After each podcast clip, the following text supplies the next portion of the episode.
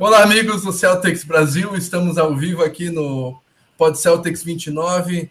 Tivemos alguns probleminhas, dessa vez não técnicos, mas de pênaltis estaduais que nos atrapalharam. E eu ainda tô com um olho no peixe, um olho no gato aqui, um olho no Caxias e Inter 2 a 2 nos penais. Mas isso aí só prova que a gente está ao vivo no YouTube. E uh, os dois estão com um microfone bom aí, não tem mais foguetório do Flamengo. Posso chamar os dois?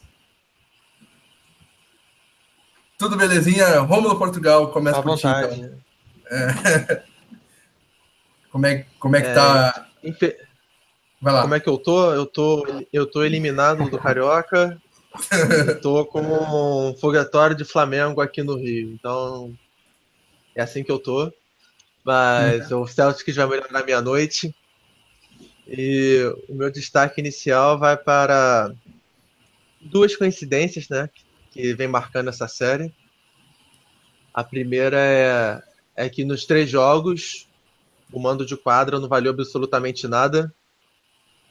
É, os visitantes venceram todos os duelos até aqui. E o outro dado curioso é que existe uma coisa chamada TNT Bulls, onde nos últimos 22 jogos é, transmitidos pela rede TNT, com a equipe de Chicago como mandante, eles venceram todas. Logo, uma das duas vai cair hoje e eu espero que seja essa última.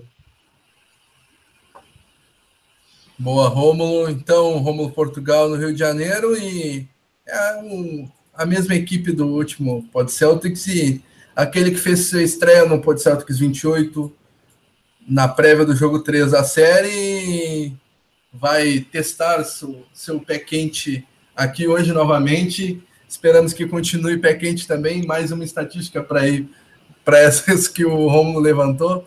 Será que Thiago Vieira continuará pé quente? Seja bem-vindo, Thiago. Se não continuar, leva justa causa. Tá boa noite, Fábio. Boa noite, Romulo. Vamos ver se, se eu quebro a escrita da TNT do Bulls, né? É, o meu destaque inicial vai para a vitória do Celtics, mas com, com um diferencial que além do, do Thomas não ter sido nosso cestinha no jogo, nenhum jogador do Boston ficou acima dos 20 pontos e mesmo assim nós vencemos a partida. Então mostra que foi um, um trabalho em equipe muito bem feito e bem realizado. Boa. E o meu destaque inicial vai para a clara mudança de motivação e emocional do Celtics na partida número 3. Vimos um time vibrante, vimos um Brad Stevens atuante, vimos um é, Isaiah Thomas sorridente, vimos um Avery Bradley líder. Tudo isso não aconteceu nos dois primeiros jogos e se, falaremos um pouco disso no, no, na nossa pauta, mas fica aí o destaque de uma equipe recuperada também psicologicamente e emocionalmente. Esse é o meu destaque inicial. Então, já entrando um pouquinho nesse pós-jogo de uh, do jogo 3 entre uh, Celtics e Bulls, Inter na final do Gauchão, 5 a 3 nos pênaltis. Agora eu posso desligar a TV. uh, pelo terceiro jogo consecutivo, o Celtics uh, perdeu a batalha dos rebotes para o Chicago Bulls, uh, 52 a 37 para o Chicago, uma diferença grande de 15 rebotes é, coletados durante a partida, mas acabou que dessa vez o, é, essa vitória nos rebotes não, é, não se concretizou em vitória na, na partida em si. Uh, que, que, vocês acham dessa estatística e por que, que vocês acham que o, Celtics consegue é, é, ganhar jogos mesmo tomando surras uh, no, nos rebotes e um filme que a gente viu na temporada inteira, não só na, nessa série contra o Bulls. Então, é, cheguei a colocar um, um, pouco da minha opinião a respeito disso no site. É, o Celtic estava se, se preocupando muito em conter os pontos fortes do Bulls e estava esquecendo do que ele trouxe até aqui como líder do leste. Então, nesse jogo 3, o Stevens passou a se preocupar mais com as nossas virtudes e com a entrada do Gerald Green, que nós vamos detalhar mais à frente. Nós vimos uma equipe com um ritmo de jogo mais acelerado. Nós vimos um ataque com melhor movimentação de bola. Foram 34 assistências no último jogo, com, em 41 cestas feitas, que mostra o jogo solidário que tivemos. Então, esse ritmo de jogo mais veloz e esse, jogo, e esse ataque solidário acabou envolvendo o Bulls. Nós cansamos eles também, tanto que o Buckler também foi mal. E, enfim, acho que a chave foi essa. Nós passamos a não nos preocupar tanto em conter as virtudes deles, mas preocupamos, nos, preocupamos, nos preocupamos mais em explorar ao, ao máximo as nossas qualidades. Então, eu concordo exatamente com o Romulo. É, o Chicago Bulls foi a terceira melhor equipe da liga em rebotes né, na temporada regular, enquanto o Boston foi apenas a 26 sexta. Então essa seria uma luta que nós não teríamos como vencer. Então o Brad Stevens, com uma sacada só, acabou ajudando a equipe de duas formas, porque ele acabou maximizando o rendimento do Al Horford, atuando é, mais próximo do garrafão, e colocou outro jogador para auxiliar o Thomas é, na pontuação. Ele teve o maior desafogo no, no perímetro, porque tira-se um Amir Johnson, que é basicamente nulo no ataque, e coloca-se um Gerald Green ou um Terry Rozier, que é, foi bastante atuante no jogo, que contribui, é, contribui bem no ataque, tem, tem seu repertório, conseguem ajudar o Boston a ter um time mais mais leve, mais solto e que mais, mais jogadores podem podem contribuir ofensivamente. Uh, algo que vocês não destacaram que eu queria colocar aqui na, na mesa a respeito de, dessa vitória de, uh, de Boston foram duas coisas que não aconteceram no, no, nos primeiros jogos e que ocorreram nesse jogo. É, foi o crescimento é, bastante é, substancial na defesa do Celtics, uh, com o Celtics forçando 17 turnovers do Bulls uh, e limitando o Bulls a, 40, a menos de 40% de aproveitamento de quadra e a menos de 30% nas bolas de três, sendo que eles só é, converteram seis bolas de três. Uh, então, é, essa defesa conseguiu é, mascarar, conseguiu se sobrepor sobre essa vitória no, do, do Bulls nos rebotes. Uh, além disso, a, parte ofensiva do Celtics também foi muito bem. Uh, um aproveitamento de 46% nas bolas de três não é todo dia, né? Uh, arremessando 37 e acertando 17 bolas é, de três e quase 50% de aproveitamento nos arremessos de quadra. Foi uma partida beirando a, a perfeição do Celtics contra o Bulls. E as mudanças fizeram bem. E vai Excetuando o segundo quarto, né? É, o segundo, segundo quarto, quarto, foi... segundo quarto deu aquele, é, aquele medo. Uh, o Lini que estava em quadro, então deu mais medo ainda. Então, para dar aquela emoção no jogo. Né? É, exatamente. O Linick não, Tia Neide. Bem lembrado, já vou. Falando nisso, eu vou citar quem está aqui no bate-papo. Matheus Lança Silva, sempre de fé. Estava aí até antes da gente ter começado. João Gabriel Silva, quanto menos minutos para Tia Neide, maior Souza, probabilidade Souza. de vitória. Isso, João Gabriel Souza. Eu falei o quê? Silva. Ah, é o Matheus Lança Silva, João Gabriel Souza. Uh, Lucas Muniz, estou prevendo que vai ter jogo 7 nessa série. Não me mata do coração, Lucas. Eric Heder, Let's Go sim. Celtics. Uh, Arthur Cartalian pergunta onde vai passar o jogo. E o João Gabriel Souza já responde aqui no Sport TV. Boa, João Gabriel. Matheus Alves é, uh, dá um pequeno xingamento no D'Alessandro e nosso Grêmio te espera. Boa, Matheus, tamo junto. Uh, Guilherme Trivelato, bora Celtão. Mauro Silva, abraço galera, bora Celtics. Eduardo Nata Bittencourt. Seja bem-vindo. Então, já pipocando de mensagens, Matheus Carvalho vai até os seis mesmo. Vai ser 4 a 2 para o Celtics. Boa, Matheus. Então é isso. Participem com a gente no bate-papo. Eu vou tentando registrar o máximo de mensagens possível aqui. Uh, seguindo com a nossa pauta aqui, vamos falar de é, dessa mudança no, é, na equipe titular, como, como a gente já tocou um pouquinho aqui, né? Uh, com Gerald Green na equipe titular no lugar do Amir Johnson, é, Horford foi é, finalmente firmado na, na posição de, é, de pivô e é, Jay Crowder deslocado para a posição de ala pivô. É, como vocês veem essa mudança no quinteto inicial? Começa aí, Thiago, dessa vez. Então, era algo que eu já queria desde o, desde o final do Game 1, né? Não vou falar que eu já queria antes da, da série, porque também é exagerar. Mas ao final do Game 1 eu já esperava, já torcia por uma mudança no quinteto inicial, justamente para maximizar os nossos pontos positivos. Foi uma surpresa para mim o Brad Stevens optar pelo Gerald Green, que é um cara que não é tão utilizado assim na rotação do Celtics, mas a justificativa dele até que foi, foi interessante, porque o Gerald Green é um, é um cara experiente, né? E é um desafogo maior no, no ataque do que o, o Jalen Brown, por exemplo. É melhor, mas ainda tem dificuldade para carregar a bola, ainda está polindo polindo o seu jogo ofensivo. Então eu acho que o Brad Stevens até, até acertou, embora é, durante o jogo o, o Rosier acabou atuando mais, né? Mas eu acredito que o, que o Stevens mandou bem entrando com o Gerald Green e acabou surpreendendo também o Bulls.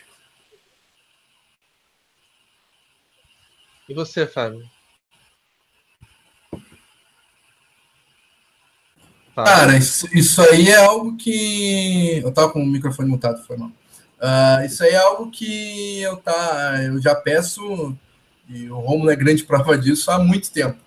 Uh, alguém no lugar do Amir Johnson, principalmente algo que me chamou bastante, que sempre me chama bastante atenção, é o Horford correndo atrás de, um, de uns caras rapidinho, 20 centímetros menor que ele como eu brinquei já em vários podcasts, o Brad Stevens já tirou uns dois, três anos da carreira do Horford fazendo ele correr atrás de, por exemplo, um matchup difícil como o do Milwaukee Bucks. Opa! E aí, Renan? Antes tarde do que nunca. Seja bem-vindo aí.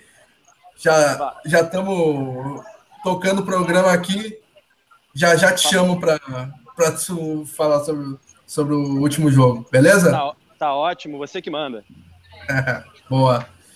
Então, é, com, como eu falava sobre o sobre a mudança no quinteto inicial, é, é algo que sempre me chamou a atenção e um dos grandes exemplos disso é o confronto contra o Milwaukee Bucks, que joga com Antetokounmpo na 4 e daí tava o Crowder sempre no Antetokounmpo e o Horford correndo atrás do Snell, que é 20 centímetros mais baixo que ele, hein? Não, não, não, não dá para ser isso. E contra o Bulls, é muito melhor tu colocar um... É, o Gerald Green no Mirotic, que quase não pisa dentro da... É, da do garrafão. do garrafão e fica lá fora para 13 e acabam os dois se neutralizando, até porque o, o Gerald Green não é lá grande defensor, e o Mirotic é basicamente catch and shoot, né? Então, é, rebote ele só pega defensivo, então acaba que isso uh, ajuda no, no, nos dois lados da quadra, essa entrada do Gerald Green, que não é tão bom defensor, mas vai pegar um Mirotic que não ameaça tanto a não ser parado arremessando, e o Gerald Green é alguém que pode dividir a responsabilidade da pontuação coisa que o Exatão não estava sentindo falta é, de ter alguém junto, né? Então, é, só complementando e dando uma outra visão também, eu achei uma boa sacada do Stevens, porque a gente ganhou em vários ângulos. A primeira é que o Crowder do All-Star Break para cá foi o melhor, nosso melhor reboteiro. As estatísticas mostram que ele praticamente dobrou sua média de rebotes de fevereiro para cá. E o Crowder é um bom defensor que gosta de, do jogo físico, então ele também faria bem essa posição 4. E o Horford, como o Fábio já disse, não vamos estender, rende bem mais na posição 5, né? Tanto que uh, alguns dos vídeos de melhores momentos da nossa página do Celtics Brasil no Facebook foram de cravadas do Horford no pick and roll, receberam no garrafão. Então mostra que foi uma boa escolha. E para finalizar com o Gerald Green, a gente ganhou mais uma opção para pontuar, já que o time estava muito previsível, é, bola no Thomas e ele que se vire. Então com o Green a gente deixou a quadra mais espaçada ainda. E com isso nós vimos é, cinco jogadores do nosso elenco pontuando em dígitos duplos na última sexta-feira. É, essa, essa coisa da quadra espaçada também é uma boa lembrança, né? Porque o Isaiah Thomas também jogou melhor com a quadra mais passada, já que o Chicago Bulls estava pagando para ver o Amir Johnson arremessar e acabava que ficava alguém lá dentro para dar um toco no Isaiah Thomas. Com cinco abertos, é, o Isaiah Thomas é imparável. Então, ele vai ganhar do seu marcador e vai chegar lá dentro. E se dobrarem, triplicarem, ele vai dar assistência, como deu as nove, nove assistências que ele deu na partida, né? É, principalmente pro Hofford, né? Acho que viu umas, umas três, uns três lances praticamente idênticos que dobraram no, no Thomas. O Hofford acabou correndo pro garrafão, recebeu e acabou cravando sozinho. Bem lembrado. E agora, falar do próximo assunto aqui. Terry Rozier, meu protegido, protegido do Rômulo também. Uh, finalmente ganhou minutos para ajudar a Smart na, na armação. Frinegueba. Do... Exatamente, Frinegueba, nossa hashtag consagrada. É bom. Nossa hashtag consagrada, Frinegueba, alegria nas pernas. Terry Rozier finalmente ganhou minutos para ajudar o Max Smart na armação da, da, da segunda unidade, uh, principalmente quando o Isaiah Thomas está fora de, de quadra. Uh, a pergunta que a gente colocou na pauta é: essa decisão te agrada, mas vamos ir um pouquinho mais além. Uh, Brad Stevens demorou para perceber que o Terry Rozier é o segundo, segundo melhor ball handler da, da equipe e é muito melhor armando que o Marcus Smart. É, vamos falar a verdade aí. Já vamos começar por ti, Romulo. Rapaz, eu acho que ele já sabia disso há um bom tempo. Tanto que ele, dá, ele tirou os minutos do Green e deu pro, pro Rosia na, na temporada regular. Só que ele tinha medo da inexperiência do camisa 12 pesar na pós-temporada. Então ele, o Rosia não entrou no primeiro jogo, salvo engano. E no, segu no segundo ele entrou só no garbage time, mas ainda assim foi bem. Foi bem o suficiente para ganhar uma, uma, mais minutos nessa última partida e fez por merecer. Então agora dá para dizer tranquilamente que o Stevens não só confia no talento dele, como também confia no garoto para render nos playoffs.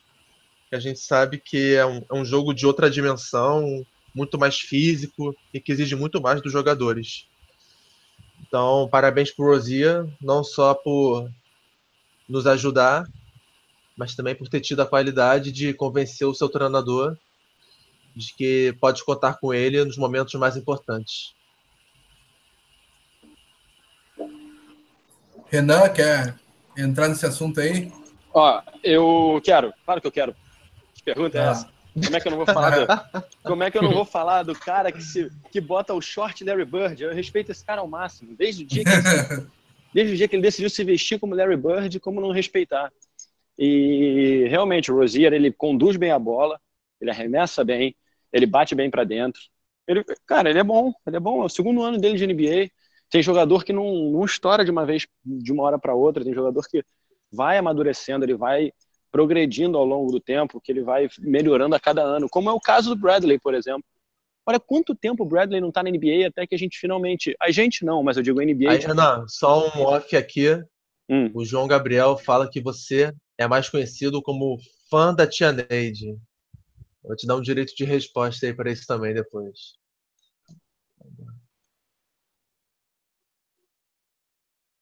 Ele ficou até Renan calado teve, agora. Renan teve é, até um calado. Eu, eu, já já então entro na Tia Neide aqui. Só para fechar então do Rosier, porque falar da Tia Neide é muito mais interessante.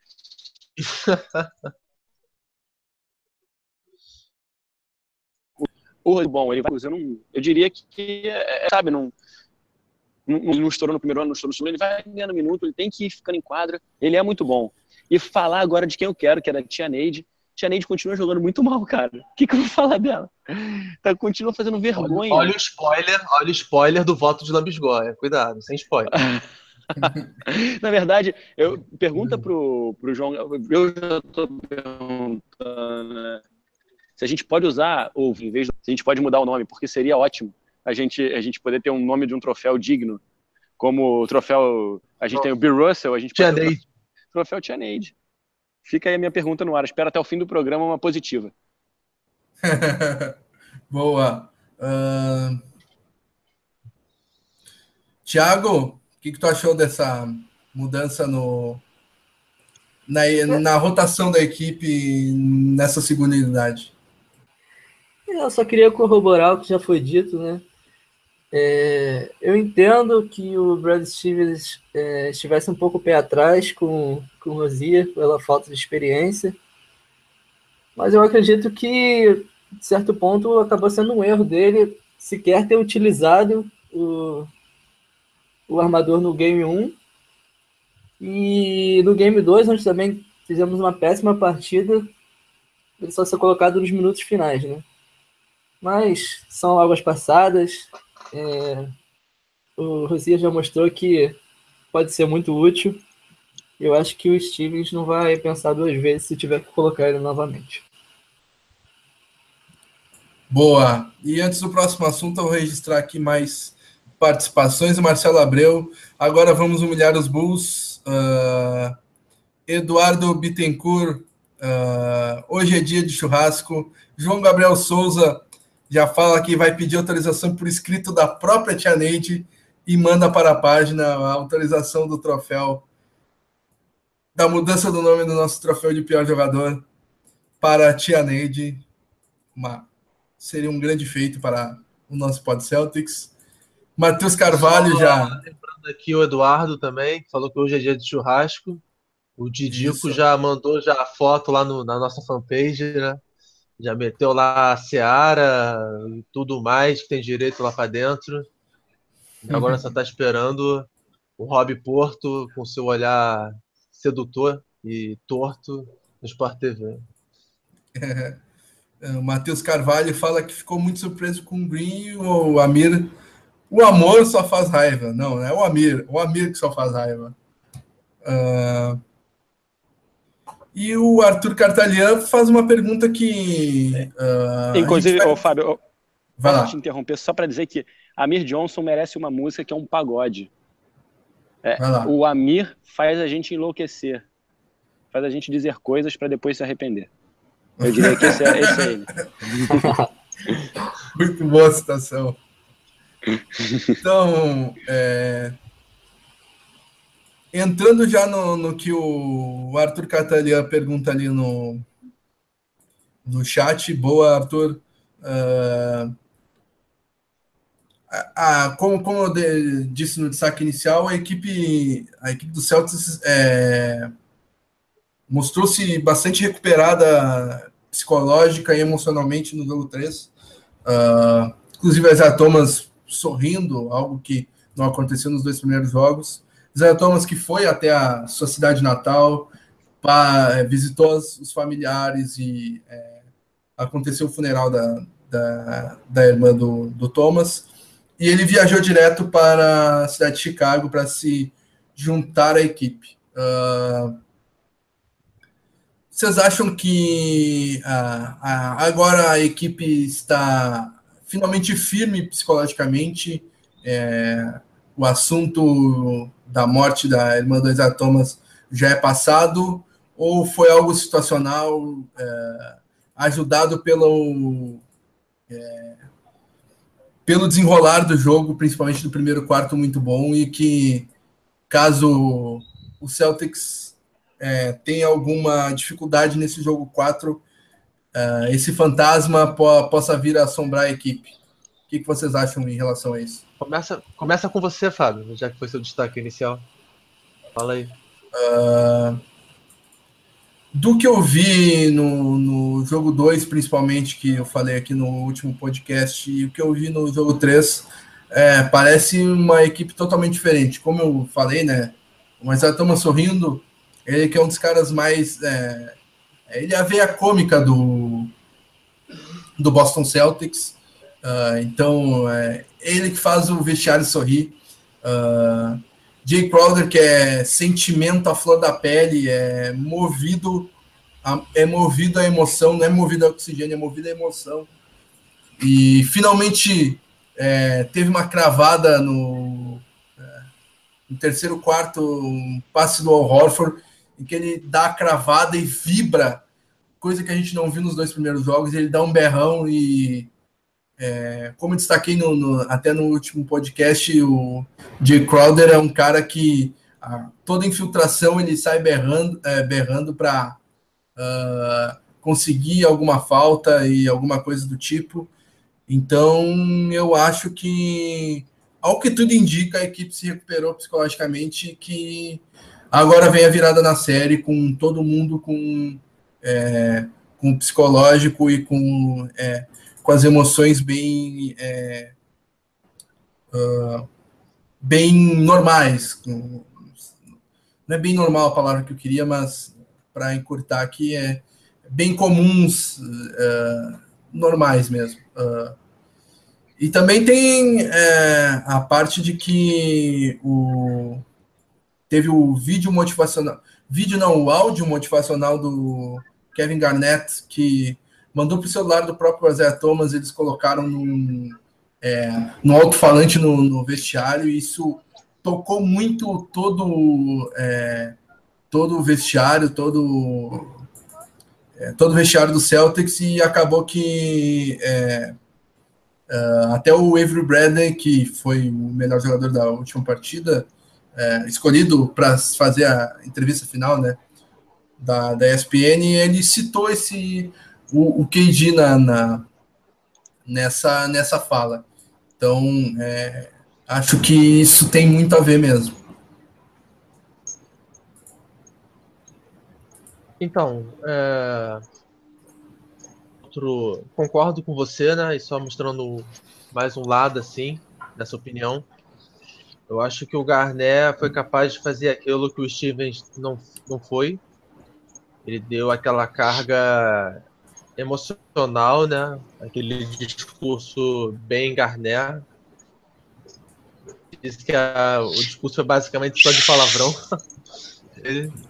e, enfim, eu acho que o Celtic estava se apegando muito a essa tragédia, é, já meio que criando uma desculpa psicológica para se confortar com uma eventual eliminação. E foi exatamente nessa tecla que o KD bateu. Ele falou: você pode encarar isso de dois modos. Você pode sentir pena de si próprio e ser eliminado com isso, ou você pode tirar isso como motivação e dar mais um gás por causa dessa tragédia. Nas duas primeiras partidas, o Celtics preferiu sentir pena de si próprio. E nessa terceira, com esse, esse tapa na cara do KD, o time acordou voltou a ser o time vibrante que nós nos acostumamos. E independente da vitória, eu acho que além da, da conquista no placar, essa foi a maior conquista que a gente poderia ter na última sexta-feira.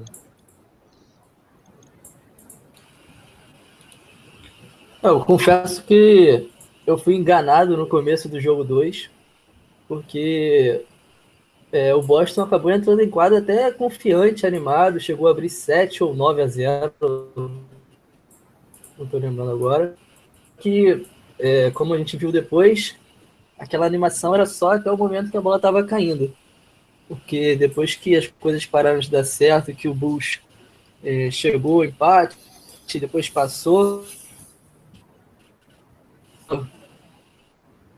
Antigo. O, e até o Bradley depois acabou concordando. O Boston acabou se entregando naquela partida, né? E já nesse Game 3, eu acredito que foi um conjunto de fatores. É, o motivacional dado pelo Kevin Garnett, que não pode ser. Pode parecer balela, né? Mas o Garnett é, não é só um ídolo dos torcedores celtas, mas é um ídolo de diversos jogadores da liga e é uma referência.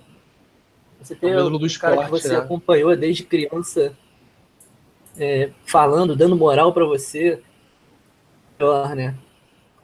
Mas eu acredito também que a mudança no time titular deu uma chacoalhada no elenco, mostrou que é, era uma equipe diferente, quadro.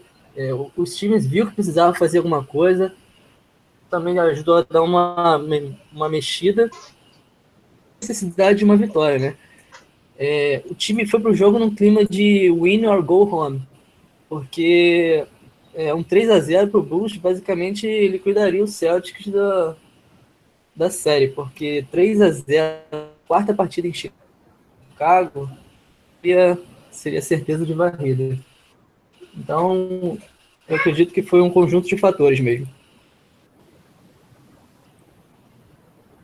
Uh, queria citar até o, as frases, uh, separei aqui algumas, uh, sobre o psicológico da equipe, o Uh, o Brad Stevens falou no, no, é, no treino de arremesso do, do, Celtics um dia antes da partida que é, bom, é bom ver os nossos garotos é, se sentirem bem sobre, sobre si mesmos.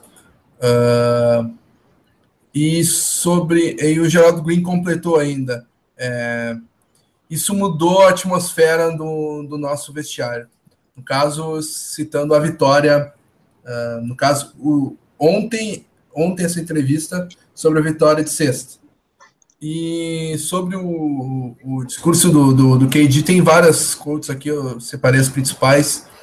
Uh, o Marcos Smart fala que é, o fato quando o Kevin Garnett disse que eu sou eu sou um Celtics para toda a vida uh, e é, é, o tipo de coisa que ele faz.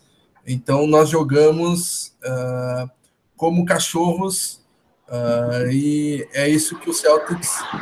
É, e, e, é isso que há sobre o Celtics, né? E o, o Avery Bradley ainda foi um pouquinho mais a fundo, falou que é, todo mundo ficou é, uh, mais, uh, mais animado para o jogo. E ele disse que eu, senti, eu quase senti como se estivesse no, no vestiário com, com o Kevin Garnett de novo. Ele de uh, volta, né? É. With me again. Uh, e ele fala aqui também que ah, é engraçado porque ele era o nosso líder quando ele estava aqui. Ele ainda é parte da família do Celtics. É, para mim, pra, no caso o Avery Bradley, é, ele largar suas atividades e enviar uma mensagem para nós como esta, isso significa bastante para nós. É, como eu disse, isso é, nos relembra sobre a família que é o Celtics. Uh, nós temos que jogar de uma maneira que nós, é, que nós assistimos. Uh, isso é sobre respeito e sobre ser da família do Boston Celtics. Então, é algo que realmente mudou o ânimo do, do, do elenco, essas palavras do, do Kevin Garnett. Ao te ouvir recitar essa poesia, porque isso é uma poesia, suor hétero escorre pelos meus olhos. Pô, Renan. Isso aí. É, a gente fica. Quando, quando eu li isso, também fiquei meio chocado, assim. Pô, o cara cara não, não tem que dar satisfação para o Celtics mais. É, é como o Avery Bradley disse, né? O cara largou a vida dele para mandar um áudio, se não me engano, foi no, no, é, no celular do próprio Bradley que eles colocaram no, no alto-falante lá que o Crowder tem e Uh, todo o vestiário. O ponto alto disso tudo foi que ele falou, é, que ele vai ser um Celta pelo resto da vida. Ele falou isso no áudio. E que a nossa equipe é formada por dogs, é, no sentido de guerreiros. Então, isso, exatamente. Eu chamei, chamei de cachorros, não estava conseguindo achar o termo certo. Boa, guerreiros é. É, é que é chamado de cachorro é meio tenso. Mas então isso deu aquele gás assim que. Enfim, eu acho que só a gente, só de tentar reproduzir a mensagem do Garnet também já fica mais faca na caveira, né? Então, é sensacional. É... Enfim, sem palavras para esse cara. O Garnet sempre vai sangrar verde. Boa. Uh, falar um pouquinho do, do Bulls aqui, sobre esse jogo 3. Uh, o Bulls sentiu bastante dificuldade de organização do, da equipe com a saída do Rajon Rondo da, da, por conta de lesão da, da equipe, né? Uh, vocês esperam que a equipe de Chicago reagirá melhor no, nesse jogo 4? Ou a tônica do jogo 3 deve se repetir pelo restante da série?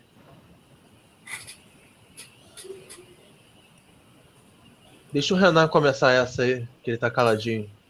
É, o Renan tá calado porque ele não tá na conversa. Ele caiu. Deve ter. Ah. É... então eu, eu, vou come... eu, vou começar essa aqui. Uh... Faça as honras. Como, como eu já defendi no, no na nossa prévia em, em, em, alguns podcasts atrás, o, e é algo que eu acho que boa parte de quem analisa NBA também acha, é o que o Fred Hoiberg é o pior, ou um dos piores treinadores da, da NBA. E lá atrás o Bulls é, largou a largou a temporada, tanto que trocou o Ted Gibson, trocou o McDermott, uh, tirou o Wade da temporada sem lesão nenhuma, é, ou melhor, ele tinha uma lesão, mas que não precisava sair, é, é algo, era só um desconforto, ele não precisava sair de ação, mas ele saiu de, de ação para forçar o Bulls a conseguir coisas boas no, é, na loteria do, do, draft. E acabou que o Rondo, que era já, tá, já tinha virado a terceira opção da armação, que o Jalen Grant era o titular e o Michael Carter Williams entrava é, nos jogos, o Rondo assumiu a titularidade e o Fred Hoiberg deu a chave do time para o Rondo e o Bulls virou um time. Antes era um arremedo de é, três astros tentando é, se dividir com apenas uma bola e o Rondo tornou eles um time.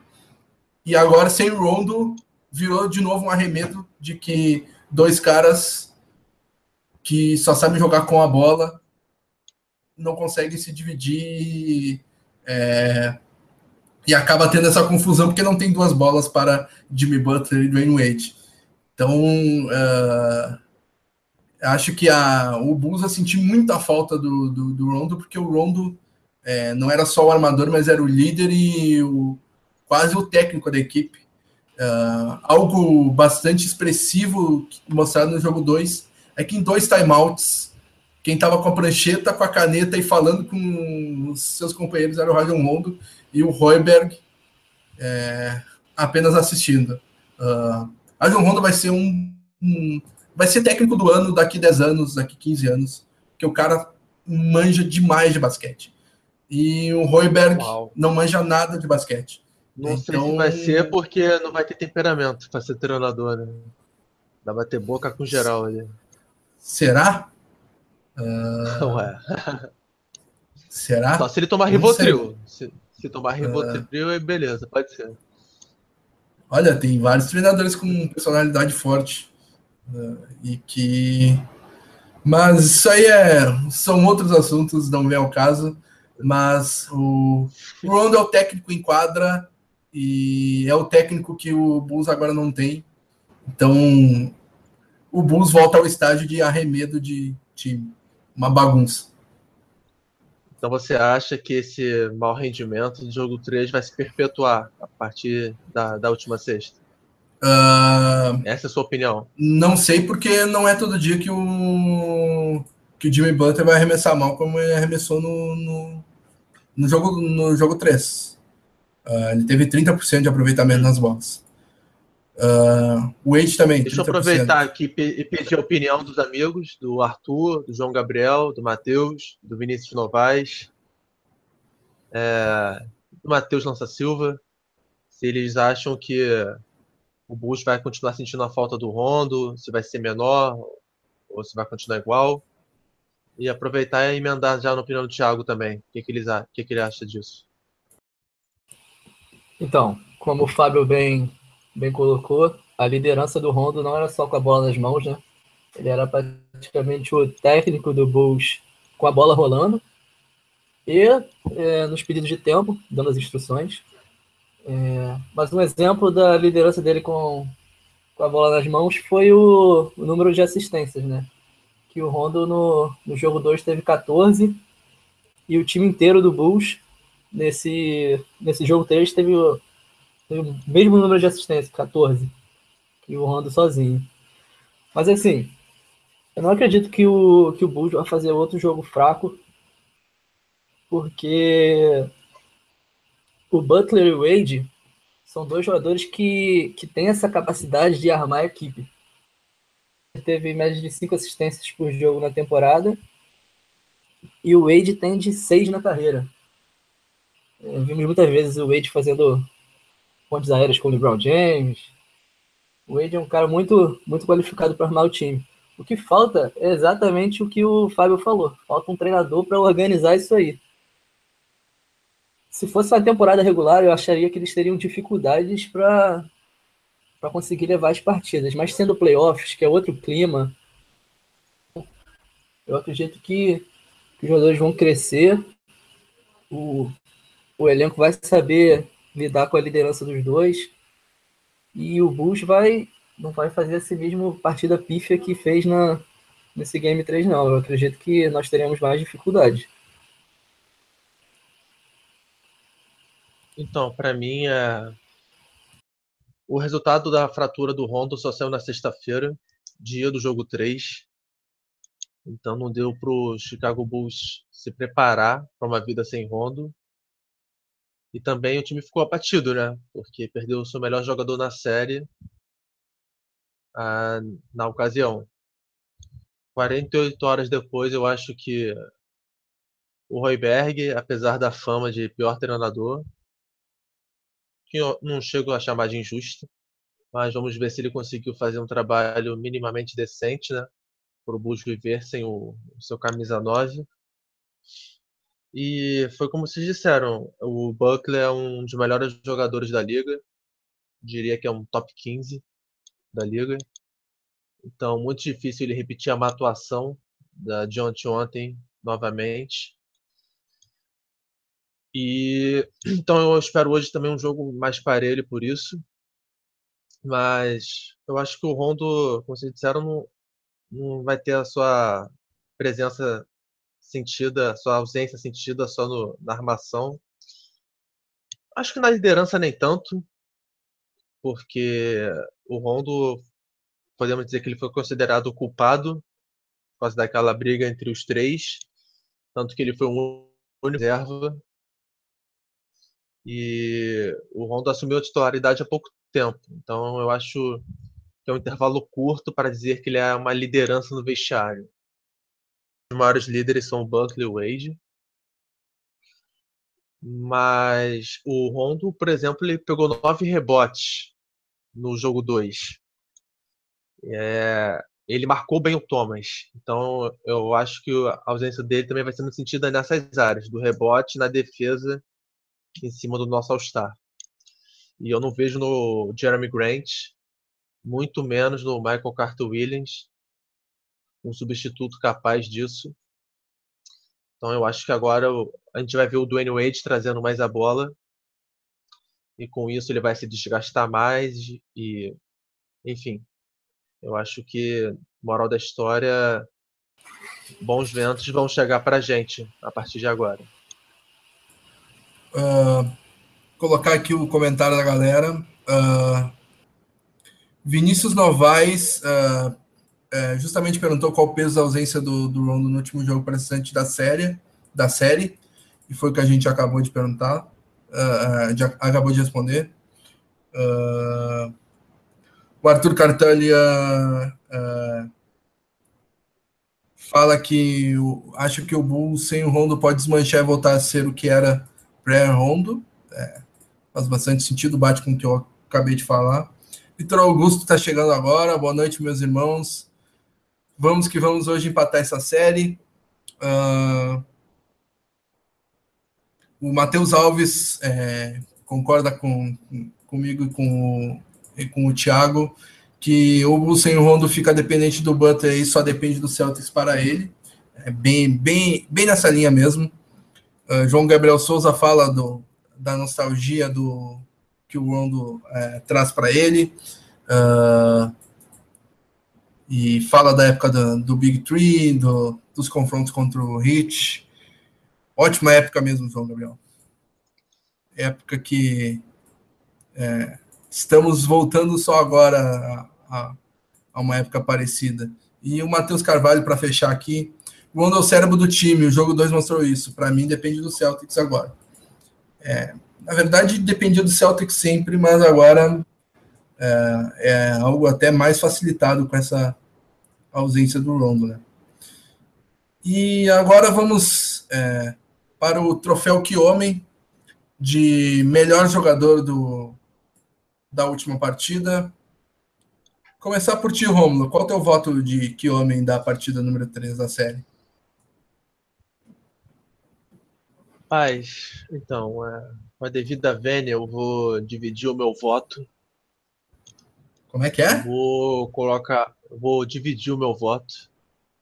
Eu vou colocar o Que Homem pro Avery Bradley, mas o Que Homenzinho pro Negueba foi sensacional também e merece uma menção muito, muito para lá da honrosa nessa semana, nesse, nesse podcast. Tiago, qual é o seu voto? Então, no Game 2 eu votei no. Eu votei no Lambisgoia pro Hofford, porque faltou assumir as responsabilidades em quadra, chamar o jogo para si. Então parece que ele estava ouvindo o podcast e resolveu me responder nesse jogo 3. Então, meu troféu que homem eu dou pro Hofford, que liderou a equipe em pontos, rebotes, deu seis assistências, quatro roubos de bola. Para mim foi o nome do jogo. Mas eu também daria uma menção rosa pro Avery Bradley, que fez uma partidaça. Boa. Sem amor pelo uh... Negaba? Negaba ainda vai ter que conquistar seu espaço no meu coração. uh, até é, expor em, em, em números o meu voto, que também será em Avery Bradley. Bradley foi o segundo maior plus-minus da, da equipe, atrás apenas do Jay Crowder, que teve mais 23, é, que foi o líder nessa estatística. Jay Crowder que fez ótima partida. Avery Bradley foi mais 22, com 15 pontos em apenas 10 arremessos, uh, aproveitamento de 50% e de 66% nas bolas de 3, 7 rebotes, 7 assistências, 2 roubos de bola e limitou Jimmy Butler a 30% de aproveitamento dos arremessos. Então, por tudo isso, e também pela entrevista sensacional no final da partida, uh, com trechos sensacionais como uh, é bom colocar um sorriso no rosto do Isaiah Thomas. Uh, é bom, é, viemos aqui não para vencer, não para vencer esse jogo, Vimos para vencer os dois jogos. E tantos outros é, termos que ele usou, é, o que homem de, desse jogo 3, não pode ser outro. Avery Bradley, mas menção para o tão criticado e, na minha opinião, injustamente de Crowder, e também, claro, para Free Negeba, Terry Rozier. Uh, e agora, o troféu Lambisgoia, que é, de, se depender de uma autorização por escrito, pode virar troféu Tianeide.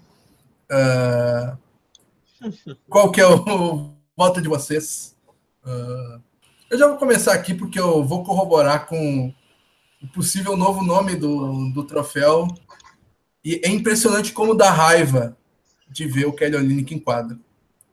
É o Kelly Olynyk entrar em quadro e o Bulls reage. O Celtics está 20 pontos à frente, entra o Kelly Olynyk, volta para 7, bate o terror. É, é impressionante. O, é, não dá para ele estar tá na, na, rotação. É, até duas hashtags que a gente consagrou durante o jogo, nosso papo lá.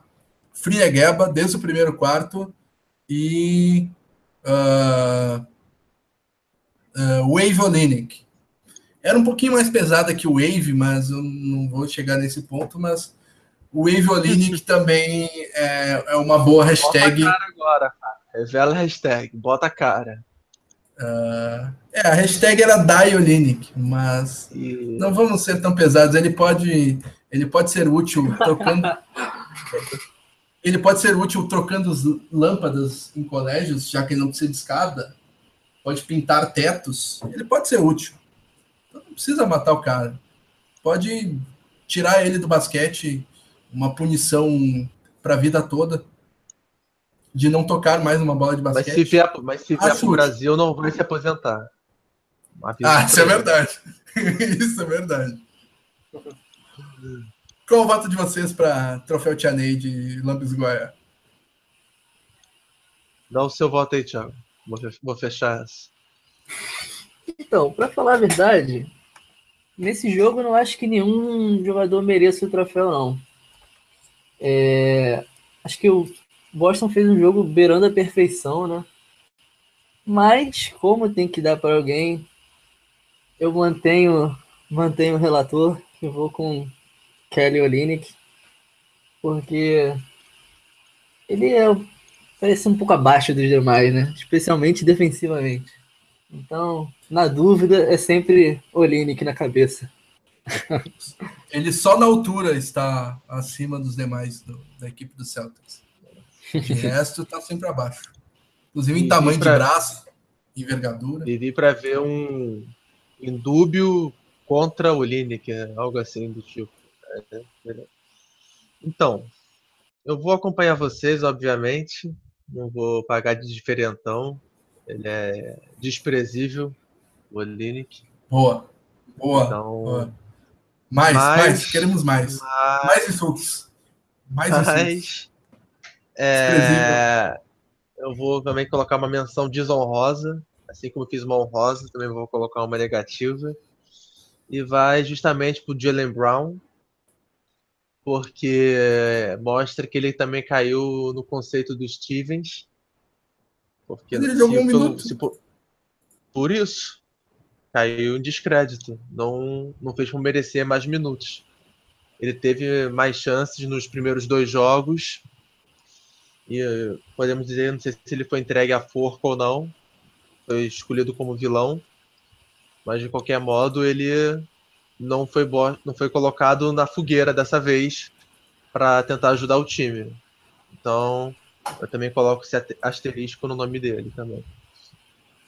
Acho que no primeiro jogo ele até foi, até foi bem, se eu não me engano, ele acertou acho que todos os chutes, dois ou três chutes, mas ele tá muito inexperiente, né? Você vê nitidamente que ele sente, ainda mais com a deficiência dele de carregar a bola. Realmente não sei se é uma boa opção dar muito tempo para ele nesses playoffs. Eu acho que, na verdade, o, o, o Brown ter perdido minutos foi situacional. Uh, o Stevens enxerga ele como um 2-3 e quem tem jogado é o Smart e o, e o Rosier nessas posições. O resto, quem entrou foi, é, foi jogador de garrafão. Jerebica entrou na 4-5, Amir Johnson entrou na 4-5, o Olini que entrou na 4-5. Então, ele perdeu espaço porque o Green, é, o Green ganhou espaço porque tem um pouquinho mais de gabarito e é mais peladeiro. Celtics precisava de um peladeiro. O, o Brown é mais jogador que o Green, mas o Celtics precisava de um peladeiro.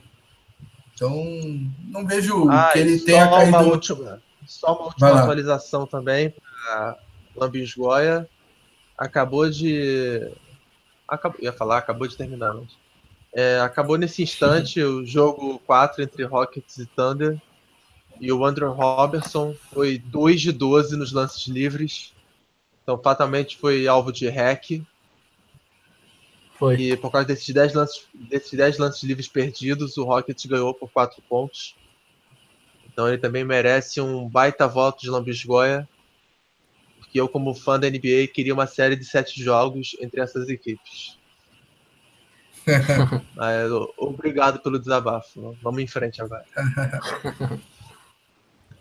uh, aproveitar para é, para citar aqui quem chegou agora, uh, o tudo sobre Johan Nunes está por aqui, chegou, chegou também. Uh, Eric Heder diz que o troféu Tia Neide tem que ser para Tia Neide. Boa. Uh, Alexandre Williams também chegando por aqui. Uh, então, uh, Matheus Alves, Olinick, melhor shooter da NBA, só não vê quem não quer. É.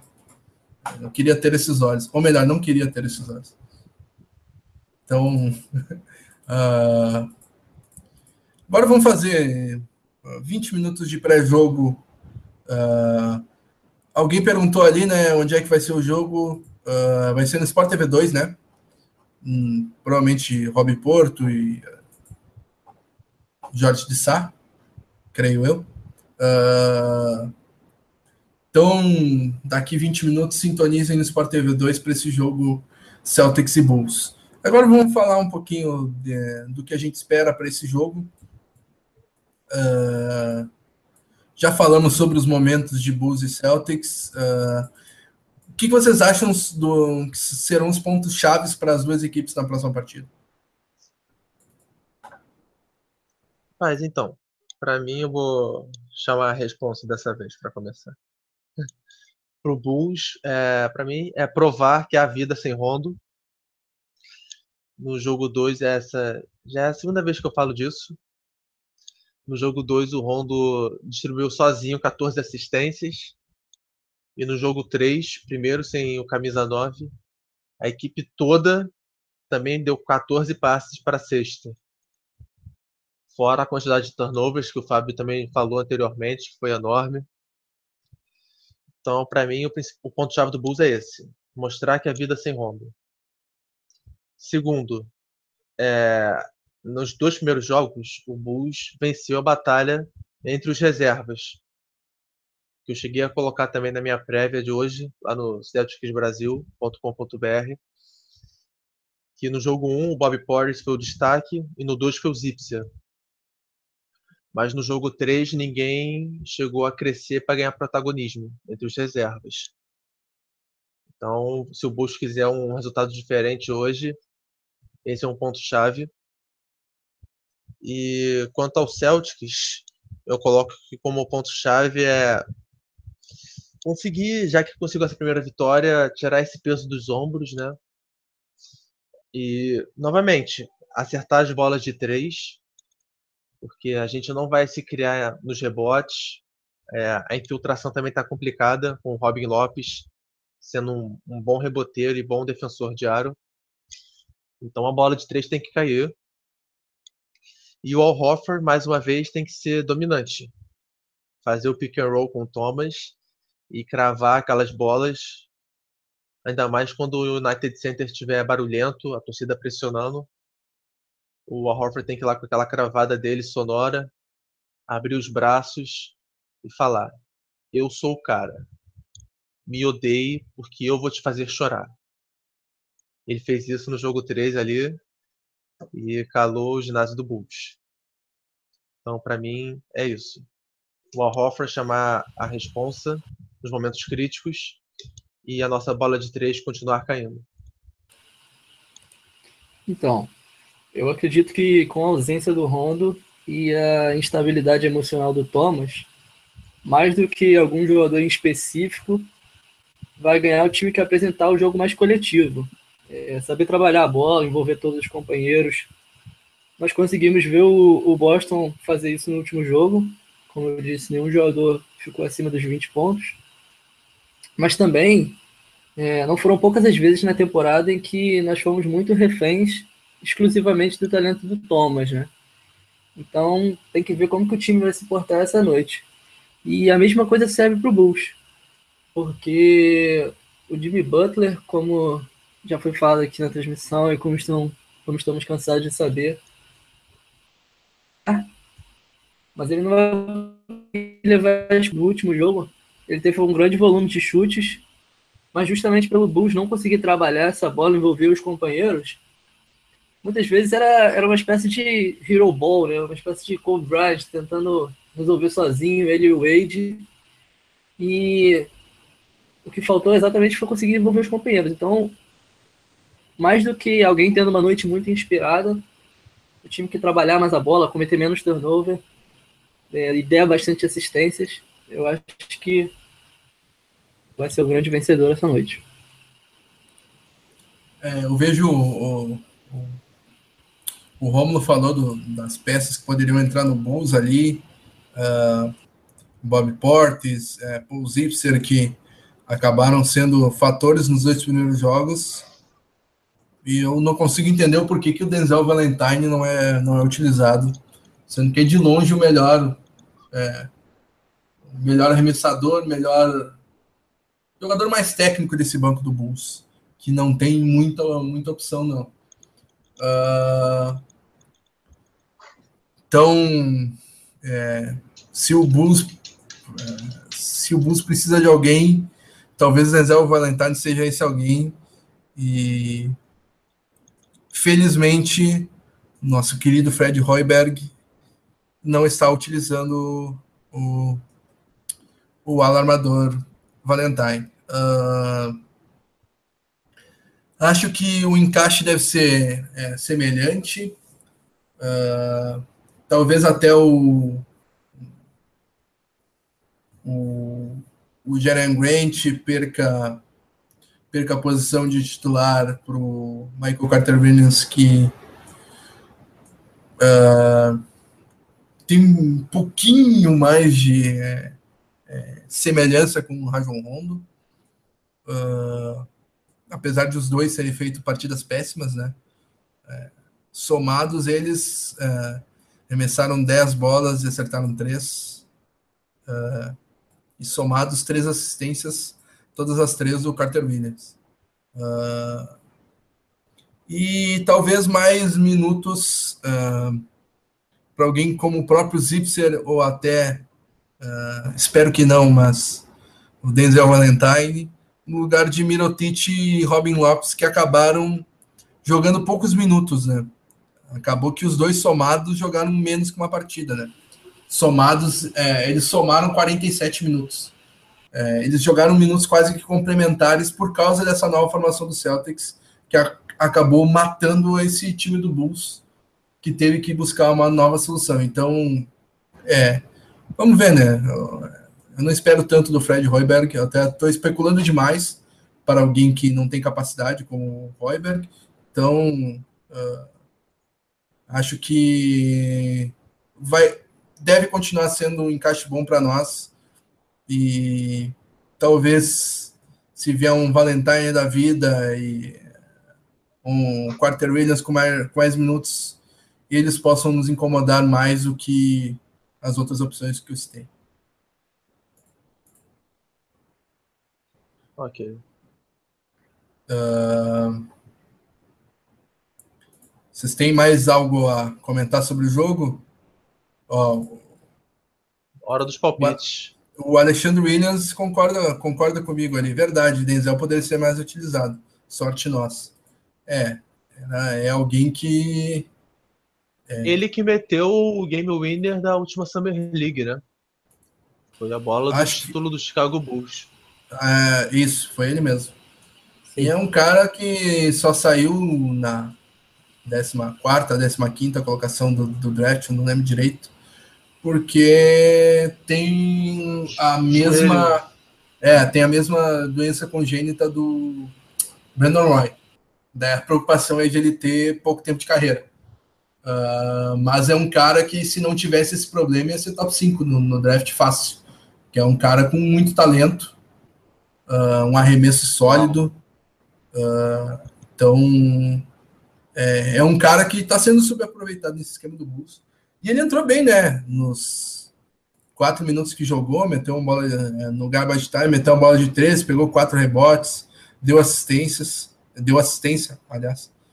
Então, é alguém que o Royberg, felizmente, está esquecendo ali no banco e poderia ajudar mais esse boost. Uh, então, já emendando nos palpites, uh, na, da última vez eu deixei de ser otimista e acabei errando para baixo. Então, vou continuar. Continue sendo... assim. Exatamente. Exatamente. Exatamente. Exatamente. Ainda o, o Romulo ficou apavorado que eu deixei de ser otimista e falei Celtics por 12 e acabou sendo por 17. Então. É... Mas vamos lá. É, deixa eu também te fazer uma segunda pergunta. Qual ah. vai acabar hoje? A, a cena dos visitantes vencerem ou o TNT Bulls? O que, que acaba hoje? Uh, acaba o TNT Bulls. Isso aí, isso aí só não acabou porque fomos assaltados, né? Então. É essa estatística só tá. Oh, é, essa, oh. essa, essa, essa, estatística só tá aí porque alguém viu falta do Smart no Butter logo depois do arremesso não cair. É, Fábio é polêmico. Cinco, é... Uns cinco segundos depois do arremesso ser é, tentado. É alguém com. Eu acho que ele esqueceu o apito no bolso, ele pegar no bolso, achar no bolso, para daí apitar uma uma falta inventada. Mas enfim, vamos, é, vamos aqui aos palpites. Uh, primeiro que vai acabar esse TNT Bulls aí. E hoje é Celtics por 8. Sem otimismo hoje de novo. Celtics por 8. Sem otimismo. É. E você, Porque o, o Butler vai acertar mais bolas do que na última partida, aí não vai ser 17, vai ser 8 só. Rapaz, hoje eu vejo um jogo para testar o coração. Acho que vai ser. Acredito numa vitória do Boston, só que bem difícil. Então eu coloco o Boston por 3, com direito a game winner do Avery Bradley. Uau. Então é o mata a cobra e mostra o pau ainda. Avery Bradley vai. Dar vitória eu... pra gente. Eu também compartilho desse sentimento que vai ser um jogo sofrido. Digo mais, vai ter prorrogação. Vai ter prorrogação igual ao jogo 4 dos, dos playoffs do ano passado contra o Atlanta Hawks e igual ao jogo de ontem entre Spurs e Grizzlies. Nós vamos para a prorrogação hoje e vai ser Celtics por por 3 também. Vai ser Celtics por 3 na prorrogação. Boa. Uh... Vai acabar o... o TNT Bulls hoje. Hoje acaba isso. Boa. Essa farra aí. O Matheus Alves fala que será Celtics por 6, 107 a 101. Então. Só lembrando, é, para quem não entende, é, a TNT, no caso, é a rede que vai transmitir o jogo para os Estados Unidos. Aqui vai ser o Sport TV para a gente, né? Se fosse na época do Space, ainda teria TNT, mas tudo bem. E a última derrota do Chicago Bulls em casa, com uma transmissão dessa rede, foi em 2014, foi em 2013, aí para o LeBron James e seu Miami Heat. Então já são quase quatro anos sem o, o Bulls perder nessas condições. Mas será hoje. Amém? Amém. Amém. Estamos aqui para ver a história sendo feita.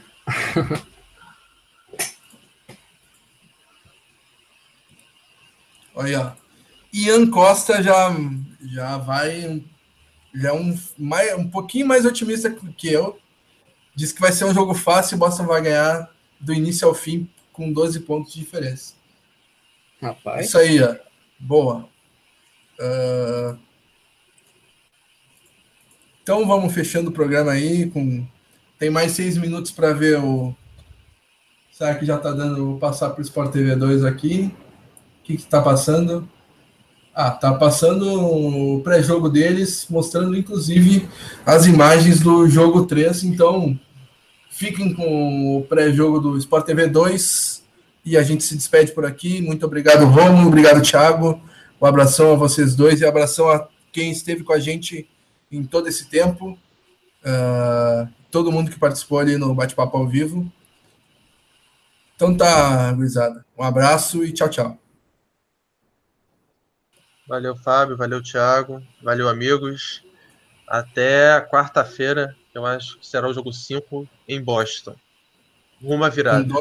Com 2 a 2 Valeu, Ó. Fábio. Valeu, Romulo. Valeu, galera Celta. Hoje não tem erro. 2 a 2 Para quem perguntou, vai ser Rob Porto e Renatinho. Um abraço. E Com tchau. direito a comercial do do Jorge de Sá pedindo para entrar na peladinha no aterro. sempre, sempre, sempre. E, e, será que vai ter o cara, o cara das cadeiras lá, que o Bob Porto ama, no intervalo? Possível. Valeu, é, gente. Ama Amazing Sledic. É um negócio assim. Então tá, um abraço. Valeu. Feitou.